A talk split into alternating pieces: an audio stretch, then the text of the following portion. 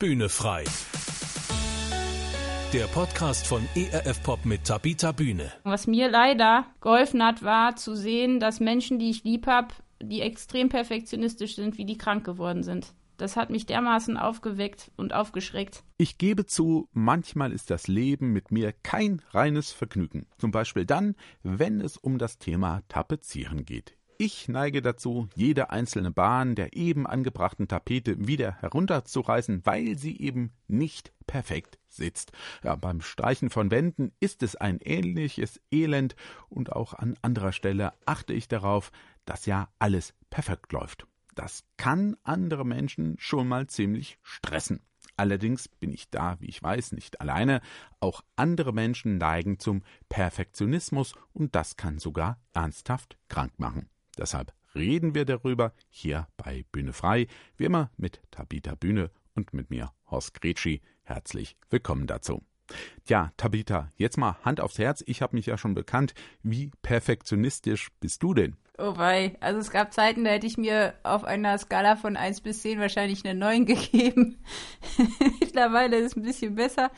Aber mich hat Perfektion schon immer sehr fasziniert. Also egal, ob jetzt das Weihnachtsoratorium von Bach oder die Sixtinische Kapelle, die Malereien da oder wenn Leistungssportler alles geben, wie beim Ballett zum Beispiel, das finde ich total ja beeindruckend, was so einfach und so leichtfüßig aussieht und wo doch so eine Mordsschinderei hintersteckt. Ähm, also dieses ständige Verschieben der eigenen Grenzen, das hat mich schon immer extrem fasziniert.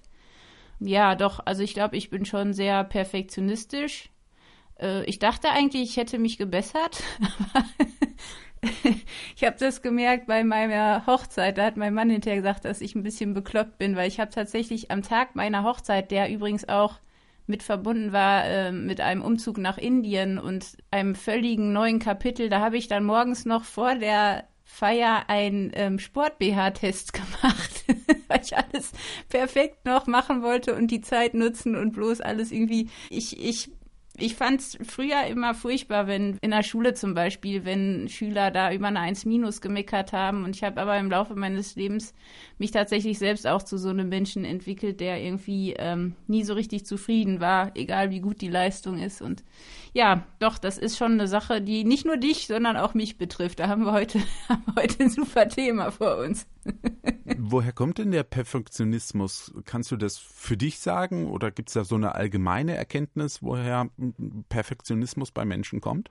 Ja, es, ich glaube, es sind schon oft hohe Erwartungen von den Eltern ein Faktor, verbunden mit so einer emotionalen Kälte. Also, dass Kinder zum Beispiel nur Anerkennung bekommen, wenn sie funktionieren und ja, dass Fehler schneller kommentiert werden als Erfolge. Meistens kommen dann noch so andere Erfahrungen dazu, entweder mit Lehrern oder Trainern oder der Freundeskreis oder Vorbilder. Ähm, die Gene spielen auch eine Rolle, das ist ganz interessant. Ähm, ich glaube aber, dass bei den meisten Perfektionismus aus so einer Angst geboren wird. Also, dass man Angst davor hat, nicht genug zu sein, vor Liebesentzug, vor Versagen, dass man abgelehnt wird, dass man gar keine Existenzberechtigung hat, wenn man nicht irgendwas leistet. Also ich glaube, bei mir war es tatsächlich eher eine Mischung aus so einem künstlerischen und sportlichen Ehrgeiz und dem Willen, allen zu beweisen, dass ich doch nicht dumm und hässlich bin. Also ich war halt ähm, in der Schule wirklich sehr, sehr schlecht und habe eigentlich nicht so richtig gebacken gekriegt. Ich war auch nicht schön. Ich, ich habe irgendwie mein Leben nicht so richtig im Griff gehabt und dann gedacht, okay, jetzt, jetzt zeige ich es allen. Also nach Jahren des, des Versagens wollte ich unbedingt vor allem mir selber beweisen, dass ich doch was wert bin. Und das Problem war, dass ich dann schon auch viel Leistung gebracht habe, aber ich habe gleichzeitig total darunter gelitten, weil immer alles von mir abhing. Also ich habe auch alles auf mich bezogen. Wenn ich Erfolg hatte, dann lag es zu 100 Prozent an mir, aber wenn ich gescheitert bin, dann war es auch einzig und allein meine Schuld. Das war so ein Leben zwischen himmelhoch jauchzen und zu Tode betrübt. Und das Schlimme ist ja, egal wie man sich bemüht, man kommt nie an den Punkt, wo man zufrieden ist. Also bei mir war das so. Ich habe immer irgendwen gefunden, der noch besser war. Es gab immer Luft nach oben und eigentlich wollte ich unangreifbar sein. Und ähm, ja, ich habe dann ja auch im Sport total übertrieben. Ne? Also ich, mhm. ich bin in einem Jahr, ich weiß nicht, ich glaube über zwölf Marathons gelaufen. Dann habe ich noch einen Ironman gemacht und Marathon war nicht gut genug. Da mussten es 100 Kilometer sein, da mussten es irgendwann 174 Kilometer am Stück sein Also es war wie so ein Fass ohne Boden. Und ich glaube, das ist oft so, wenn wir einmal glauben, dass wir unseren Wert und Liebe durch Leistung verdienen müssen, dann bleibt im Grunde keine andere Wahl mehr, als Perfektionist zu werden. Aber das ist jetzt nur so ein Ansatz. Ich bin mir nicht ganz sicher. Also, wo du das so erzählst, ich bin mir bei mir selbst auch nicht sicher, woher es bei mir kommt zum Beispiel. Also ein paar Sachen weiß ich, ähm, ein paar Sachen habe ich jetzt auch zum Beispiel in Vorbereitung des Podcasts auch nochmal nachgelesen, genau wie du sagst. Ne? Es ist so ähm, Eltern, die etwas erwarten, aber in der Rückschau muss ich sagen, das habe ich gar nicht so in Erinnerung. Ich glaube, das kommt fast eher aus mir selbst heraus. Und wenn ich unsere beiden Kinder beobachte, also die älteren beiden Kinder beobachte, die sind völlig unterschiedlich gestrickt. Aber äh, trotzdem muss man ja fragen, du hast es ja auch schon ein bisschen angedeutet, was sagt denn dieses Streben nach Perfektionismus eigentlich über einen Menschen aus? Also doch im Prinzip, dass man nie äh, genug ist. Mm, ja, also zunächst mal sagt es ja nur aus, dass man hohe Ideale und Ziele hat und sich nicht mit dem Mittelmaß zufrieden gibt. Und das ist ja gar nicht so schlecht, ne? Also wenn es keine Menschen gäbe, die nach Perfektion strebten, dann wäre die Welt doch ganz schön arm, weil also die Kunst, der Leistungssport, alles lebt ja irgendwo auch von diesem Streben. Das stimmt. Ähm, also ich glaube, das Streben danach, besser zu werden, sogar bis zur Vervollkommnung, das gehört irgendwo auch zum Kern des menschlichen Wesens dazu. Und das ist was ganz Spannendes und Wunderbares. Aber unter Perfektionismus und Perfektionsstreben verstehen Menschen eigentlich verschiedene Dinge. Und ich glaube, das, das ist auch so ein bisschen das Problem, dass selbst die Experten sich nicht so richtig einig sind, was genau Perfektionismus ist. Ähm, ich glaube, dass Perfektionismus was anderes ist als Streben nach Perfektion. Also dass mhm. Perfektionismus eher so eine Art Persönlichkeitsstil ist, wo ich mir ja durch Fehlerlosigkeit oder ähm, durch extrem hohe Ziele und, und mit dieser Tendenz immer überkritisch zu sein, alles, was ich tue, sehr, sehr nach Fehlern durchzusuchen, dass das so ein bisschen die Kennzeichnung ist. Also ein Perfektionist glaubt, dass es irgendwo die perfekte Lösung geben muss dass die Dinge ganz fehlerfrei gemacht werden müssen und dass selbst ganz kleine Fehler große Konsequenzen haben. Und ich glaube, es ist gar nicht so der Wunsch nach Vollkommenheit oder hohe Ziele zu haben, Idealen zu folgen, sondern bei dem Perfektionisten ist eher das Ziel, unangreifbar zu sein, ne? wie ich das vorhin sagte, dass man unverletzbar ist, unkündbar, tadellos. Also das ist eigentlich eher so ein Vermeidungsverhalten. Ich will Fehler vermeiden, ich leide sehr unter Leistungszweifeln. Ich habe Angst davor, bewertet zu werden oder Kritik zu hören. Und weil du sagtest, äh, was zeichnet die aus? Also ich glaube, meistens sind Perfektionisten Menschen, die eine sehr hohe Willenskraft zeigen, die eine harte Schale haben, aber eigentlich einen sehr sensiblen Kern, die oft und fast immer ihr Bestes geben, aber meist leider nicht aus den richtigen Motiven. Und das Schwierige ist, äh, dass dieser Grad zwischen dem gesunden und dem krankhaften, will ich mal sagen, Perfektionismus sehr, sehr schmal ist. Und ich glaube, man merkt es dann, wenn man sich sehr intensiv mit anderen vergleicht, wenn man nie gut genug ist, wenn man keine Fehler haben oder machen kann. Und im Grunde laufen wir dann so einem Ziel nach, das wir nicht erreichen können. Und egal, was wir machen, wir sind nie gut genug und können auch nie allen gefallen. Ich glaube, das ist das größte Problem. Egal, was wir machen, wir kommen nie ans Ziel. Ne? Man rennt in so einem Hamsterrad und kommt nicht vorwärts. Wobei, ähm, ich glaube, also Perfektion erreichen kann man das? Also kann es das geben? Ähm, das perfekt aufgeräumte Büro, die perfekt geputzte Wohnung? Ich, also ich glaube schon, äh, oder? Ja, doch sicher. Also wenn ich manchmal bei Freunden zu Besuch bin, habe ich auch das Gefühl, dass das geht. Bei mir geht's nicht. Ich verhedder mich immer in Kleinigkeiten. Bei mir gibt's nie eine perfekt aufgeräumte Wohnung. Äh, nur im, im sehr, sehr seltenen Falle.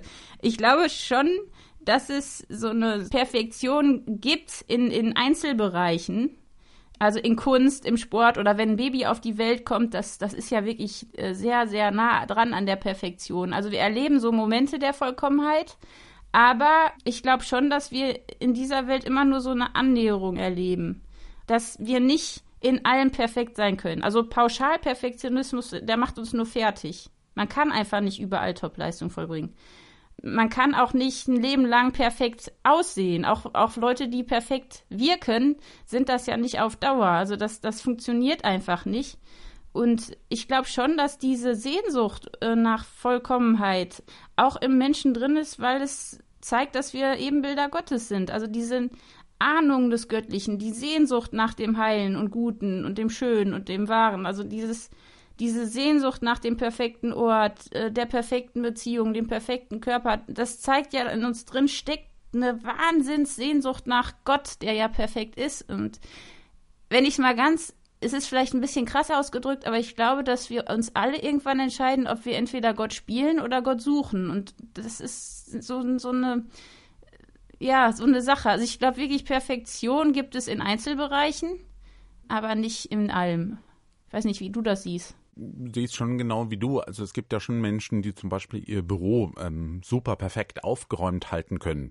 Ist bei mir auch immer so ein Schwachpunkt im Grunde. Ich bemühe mich redlich, aber da geht's halt nicht. Ja, und dann versuche ich eben auf anderen Feldern, also wie du sagst, ich, es geht gar nicht auf allen Feldern. Und gerade dann, wenn man sich natürlich auch sehr vielfältig engagiert, wird's ja umso schwieriger. Ja, ich bewundere auch Leute, die in diversen Vereinen unterwegs sind und sich noch politisch engagieren und ehrenamtlich bei der Tafel oder was weiß ich, wo, wo ich denke, wie schaffen die das denn alles? Das geht ja gar nicht. Also wenn ich das wirklich perfekt machen will, diesen Job, den die gerade machen, sei jetzt beruflich oder ehrenamtlich, das geht ja gar nicht in der Fülle. Wie sollen, wie sollen das hinhauen? Da ist ja immer noch was, was getan werden muss. Das ist auch so ein gewisses Frustpotenzial. Und es gibt ja auch so Leute, Büroorganisationen und so Fachleute, die sagen, es gibt nie das Stadium, dass man alles aufgeräumt hat. Vielleicht in einem kleinen eingeschränkten Büro, das man hat, äh, am Arbeitsplatz, aber nicht zu Hause zum Beispiel. Ja, weil da immer, es gibt immer was Neues. Ja, es gibt immer Wäsche zu waschen, es gibt immer Geschirr zu spülen, es gibt immer äh, den Rasen zu mähen. Also es fällt ja immer Neues an und dann kommen so viele Sachen zusammen, Gerade bei Familien ist das ja zum Beispiel so. Je mehr Kinder, umso schwieriger ist es ja. Ja, und auch selbst, äh, wenn man keine Kinder hat, gibt es oft genug zu tun. Da muss man einfach die Umstände betrachten. Ich habe auch nochmal mich erinnert, äh, woher kommt eigentlich das Wort äh, Perfektion, Perfektionismus? Perfekt kennen wir ja aus der deutschen Sprache. Das ist ja was Abgeschlossenes. Ich habe etwas getan, die Aktion ist beendet. Und vom lateinischen Wortstamm ist es ja, man hat etwas beendet. Es ist so wie es ist, vollkommen, könnte man sagen. Ich glaube, da ist auch nochmal der Unterschied wirklich zu sehen, ist es jetzt perfekt oder bin ich perfektionistisch? Wie du sagst, ist es eine Charaktereigenschaft und gar nicht so das Erfüllen eines bestimmten Zieles, sondern ich will immer noch mehr. Und ich glaube, dieses äh, Streben nach Perfektion oder vielmehr nach Perfektionismus, das kann dann auch irgendwann einen krank machen. Die Frage ist ja nur, ab wann ist Perfektionismus krankhaft. Ja, wann wird es zum Defekt? Genau. Ich, ich glaube tatsächlich, dass die Freude, die du gerade auch erwähnt hast, also wenn was erreicht ist, freue ich mich dann oder bin ich dann ruhelos und muss wieder weiter, weil es doch noch nicht perfekt ist. Also dass das ein wichtiger Punkt ist zu messen, ist es noch gesund oder nicht. Eigentlich wird es dann zum Problem, wenn das Erfüllen von diesen Ansprüchen, egal ob das meine eigenen sind oder fremde, wenn, wenn ich darunter leide, wenn mich das dauerhaft überfordert. Ähm, also deswegen führt ja Perfektionismus auch zu Zwangsstörungen oder Essstörungen. Ne? Das sind Depressionen und Burnout die Folge. Ähm, auf jeden Fall erhöht es den Stress extrem und ähm, führt zu Schlafstörungen, zu Ängstlichkeit, zum sozialen Rückzug. Also es kann ganz verschiedene Folgen haben. Äh, ich selbst kenne einige, die halt wirklich Depressionen und Burnout bekommen haben dadurch. Und das finde ich schon sehr, sehr traurig, dass es dann so endet. Aber meist ist es gar nicht so, dass die hohen Ansprüche selbst uns krank machen, sondern wenn ja diese Spannung nicht auszuhalten ist, also die Diskrepanz zwischen dem, wie es sein sollte oder müsste, also unserem Ziel und, und dem Ist-Zustand, wenn wir das nicht aushalten, also wenn wir ständig genervt sind, gereizt, wenn uns das nicht, nicht in Ruhe lässt, wenn wir das nicht aushalten können, dass es eben nicht so ist, wie es sein müsste, äh, dann wird es irgendwann, glaube ich, wirklich gefährlich, weil dann wird der Mensch zur Maschine und das funktioniert einfach nicht, weil wir unsere Grenzen dann auch nicht mehr sehen, weil wir ja auch irgendwann uns total im Detail verlieren, äh, Chancen verpassen und ich glaube, Perfektionisten sind auch eben im krankhaften Zustand, sage ich mal, keine einfachen Menschen. Also ich merke das auch bei mir, dass dann auch andere unter mir leiden und ja, du sprachst vorhin von Kindern. Ich glaube auch, dass tatsächlich Perfektionisten, die nicht ihre Ziele erreichen und irgendwann scheitern und, und merken, sie können es gar nicht mehr, die übertragen das gern auch mal auf ihre Kinder. Ne? Das ist auch eine Gefahr. Also, dass So nach dem Motto, eine mittelmäßige Tochter bedeutet eine gescheiterte Mutter. Und das, glaube ich, ist auch eben ein gesellschaftliches Problem, dass, dass auch ganze Gesellschaften krank werden können, wenn alle in diesen Zustand geraten, dass das nur noch Leistung zählt und man nur noch Fehler sucht und sich nur noch miteinander misst und sich gar nicht mehr freuen kann. Und ja, es gibt ja auch wirklich dann Perfektionisten, die so ein bisschen zum Narzissten werden, ne? wenn dann der Selbstwert und diese Selbstoptimierung ins Extreme ähm, immer wieder mit Leistung verbunden ist, dann, dann kann man ja nur zu so einem, so einem Narzissten mutieren. Und ja, ich denke, das ist wirklich, äh, das kommt sehr drauf an. Aber ein guter Gradmesser ist immer, kann ich mich über Erfolge freuen?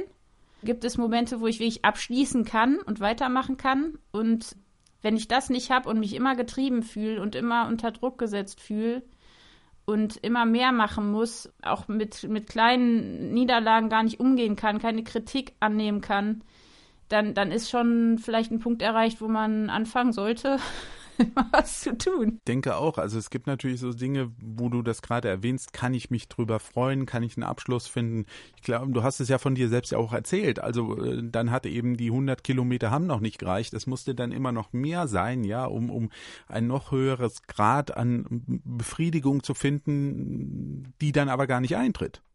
Ja. Du hast auch von dir gesagt, ähm, ich bin ein perfektionistischer Mensch, ich habe mich ein bisschen dahin entwickelt, ich habe mich aber auch wieder anders entwickelt. Wie kann ich es denn schaffen, mich von diesem Drang zum Perfektionismus zu befreien? Wie ist es dir denn gelungen? Ich bin wirklich auch noch auf dem Weg. Also es gibt Bereiche, da tue ich mich noch schwer, in anderen fällt es mir jetzt leichter. Ich glaube, der allererste Schritt ist, einzusehen, dass man ein Perfektionist ist und dass das einem nicht gut tut. Also genau wie ein Fauler irgendwann merken muss, dass er nicht gelassen ist, sondern einfach faul, muss ich äh, lernen, dass ich nicht nach Vollkommenheit strebe, weil, weil ich irgendwie da so hohe Ideale habe, sondern einfach äh, getrieben bin davon, ähm, keine Fehler zu machen, damit ich irgendwie doch was wert bin. Ich glaube, diese Erkenntnis ist der erste Schritt bei mir gewesen. Und dass ich auch lerne, mich realistisch einzuschätzen ich werde, egal wie viel ich übe, egal wie viel ich Hunger, egal wie viel ich mache, nie so spielen wie Mozart. Ich werde nie so aussehen wie ein Supermodel und ich werde auch nicht mein Leben lang extreme sportliche Leistungen äh, bringen können. Das ist einfach nicht drin. Und, und diese realistische Selbsteinschätzung gepaart mit realistischen Zielen, dass ich meine Prioritäten rausfinde, das hat mir sehr geholfen. Und Humor. Also ich glaube, wenn mir irgendwas geholfen hat, dann ist es immer in, in den Situationen, wo ich mit Humor äh, auf meinen Perfektionismus eingehen konnte, da war es viel leichter, weil das so den, ja, diese Ich-Sucht und diesen Kontrollzwang aufbricht. Und ich glaube, bei mir war es auch so ein bisschen diese Sicherheit. Also ich habe mich halt so nach Sicherheit gesehnt und versucht, mir die selbst zu geben. Und das habe ich nicht geschafft. Und bei mir war es tatsächlich so, dass ich erstmal richtig scheitern musste. Ich musste richtig auf die Nase fallen und merken, ich brauche Hilfe, ich brauche Gott in meinem Leben, äh, was für mich auch nicht einfach war. Und einfach, ja, wirklich auch diese Kontrolle abzugeben und diese Balance zu lernen, dass nichts von mir abhängt. Ich bin nicht zuständig für das Weltgeschehen. Ich muss nicht alle retten und mich selbst. Und gleichzeitig diese Zuversicht zu haben, dass Gott alles in seiner Hand hält und dass ich das tue, was ich kann, das Beste zu tun, ohne mich selbst zu überfordern und zu glauben, dass alles von mir abhängig ist. Und das ist wirklich ein langer Weg gewesen, wo ich immer wieder äh, auch ein bisschen experimentiert habe, wie ich, wie ich da rauskomme aus diesem Rattenschwanz, weil das ist ja schon so, dass man sich so einen Lebensstil auch angewöhnt und andere einen auch so wie soll ich das nennen? Man wird auch ein bisschen ausgenutzt. Perfektionisten sind ja auch nicht schlecht, ne? Die bringen ja auch einen Laden nach vorne.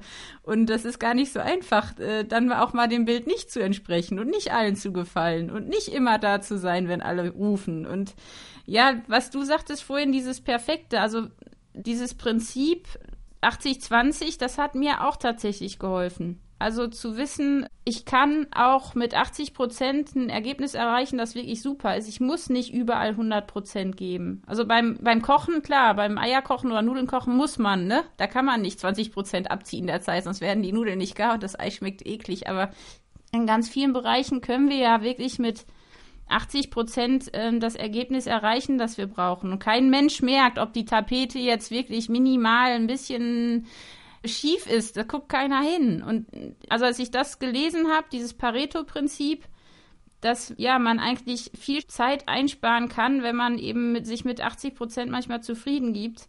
Egal, ob das jetzt in Meetings ist oder beim Aufräumen zu Hause, das hat mir sehr geholfen. Und ja, einfach meine Prioritäten zu setzen. Also in welchen Bereichen ist es mir wirklich wichtig und in welchen Bereichen muss ich das nicht leisten? Also diese Unterscheidung zu treffen, das ist gar nicht so einfach gewesen für mich. Ich weiß nicht, wie es dir geht, aber ich, ich musste wirklich lernen, was sind die wichtigen Dinge und die wichtigen und richtigen Dinge, die mache ich auch richtig und die anderen, da gebe ich mich mit zufrieden, dass ich da eben nicht so perfekt bin wie meine Schwester oder meine Freundin oder sonst was. Also auch aufzuhören, sich ständig zu vergleichen auch Demut zu lernen, das war für mich ganz schwer, ehrlich gesagt. Die Masken abzulegen, nicht mehr perfekt sein zu müssen, sondern dass ich wirklich glaube, dass ich geliebt bin von Gott, dass, dass Gott perfekt ist, dass er mich in seiner Hand hält und dass ich überhaupt nichts muss, außer irgendwann sterben. Das muss ich. Und dann stehe ich vor Gott. Aber alles andere äh, ist, ist oft nur von mir selbst aufgedrückter Zwang. Und ja, und was mir, ehrlich gesagt, das muss ich auch noch sagen, was mir leider geholfen hat, war zu sehen, dass Menschen, die ich lieb habe, die extrem perfektionistisch sind, wie die krank geworden sind. Das hat mich dermaßen aufgeweckt und aufgeschreckt. Das wünsche ich keinem, weil das ist sehr schmerzhaft ähm, zu sehen, was aus Menschen wird, wenn die nicht lernen, irgendwann diesen Perfektionismus abzulegen. Und das hoffe ich nicht, dass das anderen auch so geht. Mir, bei mir war es leider so, dass ich das erst mit, mit Druck und Zwang ein bisschen lernen musste. Ich habe das auch für mich so äh, entschieden, irgendwann mal, ich habe ja ganz viele Sachen gleichzeitig gemacht, auch ehrenamtlich, dann einfach auch zum Beispiel klar zu kommunizieren, das mache ich eben nicht mehr. Weil ich für mich festgestellt habe, ich kann das nicht so machen, wie ich das gerne hätte. Und entweder ich hätte noch viel, viel mehr reinpowern müssen und ähm, hätte mich einfach völlig fertig gemacht oder ich lasse es sein. Ja, ähm, und man muss ja auch nicht jede Aufgabe übernehmen und sich nicht jeden Schuh anziehen. Und ähm, du hast schon richtig bemerkt, Perfektionisten sind natürlich auch toll, wenn man sie im Team hat, weil ähm, jeden Fehler, den man macht und äh, jedes Versehen, das man selbst anstellt, da gibt's doch immer den netten Perfektionisten, der das wieder ausbügelt, weil der will ja am Ende eine, was weiß ich, perfekte Radiosendung haben oder einen perfekten Gottesdienst oder was auch immer, ja da war ich dann auch nicht bereit, äh, die, wie man so schön sagt, die Kastanien aus dem Feuer zu holen, dann immer wieder für andere. Nur weil ich es jetzt äh, so haben will. Und dann, wie gesagt, kam es auch dazu, dass ich mir gesagt habe, nö, es, es muss auch nicht perfekt sein. Es geht auch so, guck einmal an, die Menschen sind auch zufrieden, wenn ich eben nur 80 Prozent bringe, wie du das eben beschrieben hast, ganz genau. Und die anderen 20 Prozent, das sehen die gar nicht und merken es gar nicht. Und warum soll ich die investieren an der Stelle? Ja, und die kosten ja auch am meisten Kraft, diese 20 Prozent, ne? Aber ja. Und ich habe zum Beispiel, ich war ja ähm, zehn Jahre im Fußballverein, auch als Jugendbetreuer. Und dann habe ich eben, das war schon eine Phase, wo ich gesagt habe, das mache ich jetzt. Da habe ich aber gleich am Anfang gesagt, was die von mir erwarten können und was nicht. Ja, bestimmte Dinge habe ich gesagt, das kann ich nicht leisten und das werde ich nicht leisten, weil das nicht geht, weil dann würde ich versuchen, das perfekt machen zu wollen und das da habe ich die Zeit nicht für. Das, das kriege ich nicht hin. Ich mache das jetzt gerne, weil ich auch denke, ich habe da Fähigkeiten und ich kann das und ich mache es auch gerne, ich liebe das. Aber da ist meine Grenze und ich habe auch immer gleich gesagt, äh, für wie lange ich das machen werde. Also macht das jetzt noch zwei Jahre und dann müsst ihr euch jemand anderen suchen. Aber das ist super, so klar zu kommunizieren. Da bin ich noch weit von entfernt. Da bist du mir ein Vorbild. naja, also das, das hilft ja. Ja, also ich bin, früher habe ich auch oft gepredigt in, äh, in einer Gemeinde und da habe ich gesagt, das bekomme ich so nicht mehr hin. Ja, und das wurde auch akzeptiert. Ich meine, ich weiß, äh, es werden immer Leute gesucht, die Dinge tun, aber wie du sagst, Prioritäten setzen. Ja, es ist keinem geholfen, wenn ich versuche, zehn verschiedene Aufgaben zu erfüllen und dann wird alles nur Murks. Ich bin unzufrieden, die anderen sind unzufrieden und aus dem Hamsterrad muss man einfach aussteigen. Aber nichtsdestotrotz geht's mir ja so und dir wahrscheinlich auch. Irgendwann kommt der kleine Perfektionist ja doch mal wieder durch, oder? Wie gehst du damit um? ja. Also ich merke das immer dann, äh, wenn ich, wenn ich ein Ziel verbissen verfolge. Also jetzt zum Beispiel hatte ich eine, oder ich habe immer noch eine Verletzung am Fuß, was für mich wirklich gruselig ist, dass ich nicht laufen kann. Und das ich so verbissen bin und merke, ich habe jetzt ein Ziel, das wahrscheinlich nicht realistisch ist. Also zum Beispiel, ich kann jetzt vielleicht nicht sofort wieder Marathon laufen. Ich muss eine Alternative finden, die mir trotzdem Freude macht. Also äh, vor allem Alternativen zu suchen. Wenn ich merke, ich schaffe es nicht, das Ziel, dann, wie du sagst, zu kommunizieren, dass ich es nicht schaffe, das übe ich noch. Und wirklich mir ganz bewusst zu sagen, ich bin genauso viel wert, auch wenn ich jetzt nicht die Extremleistung bringe.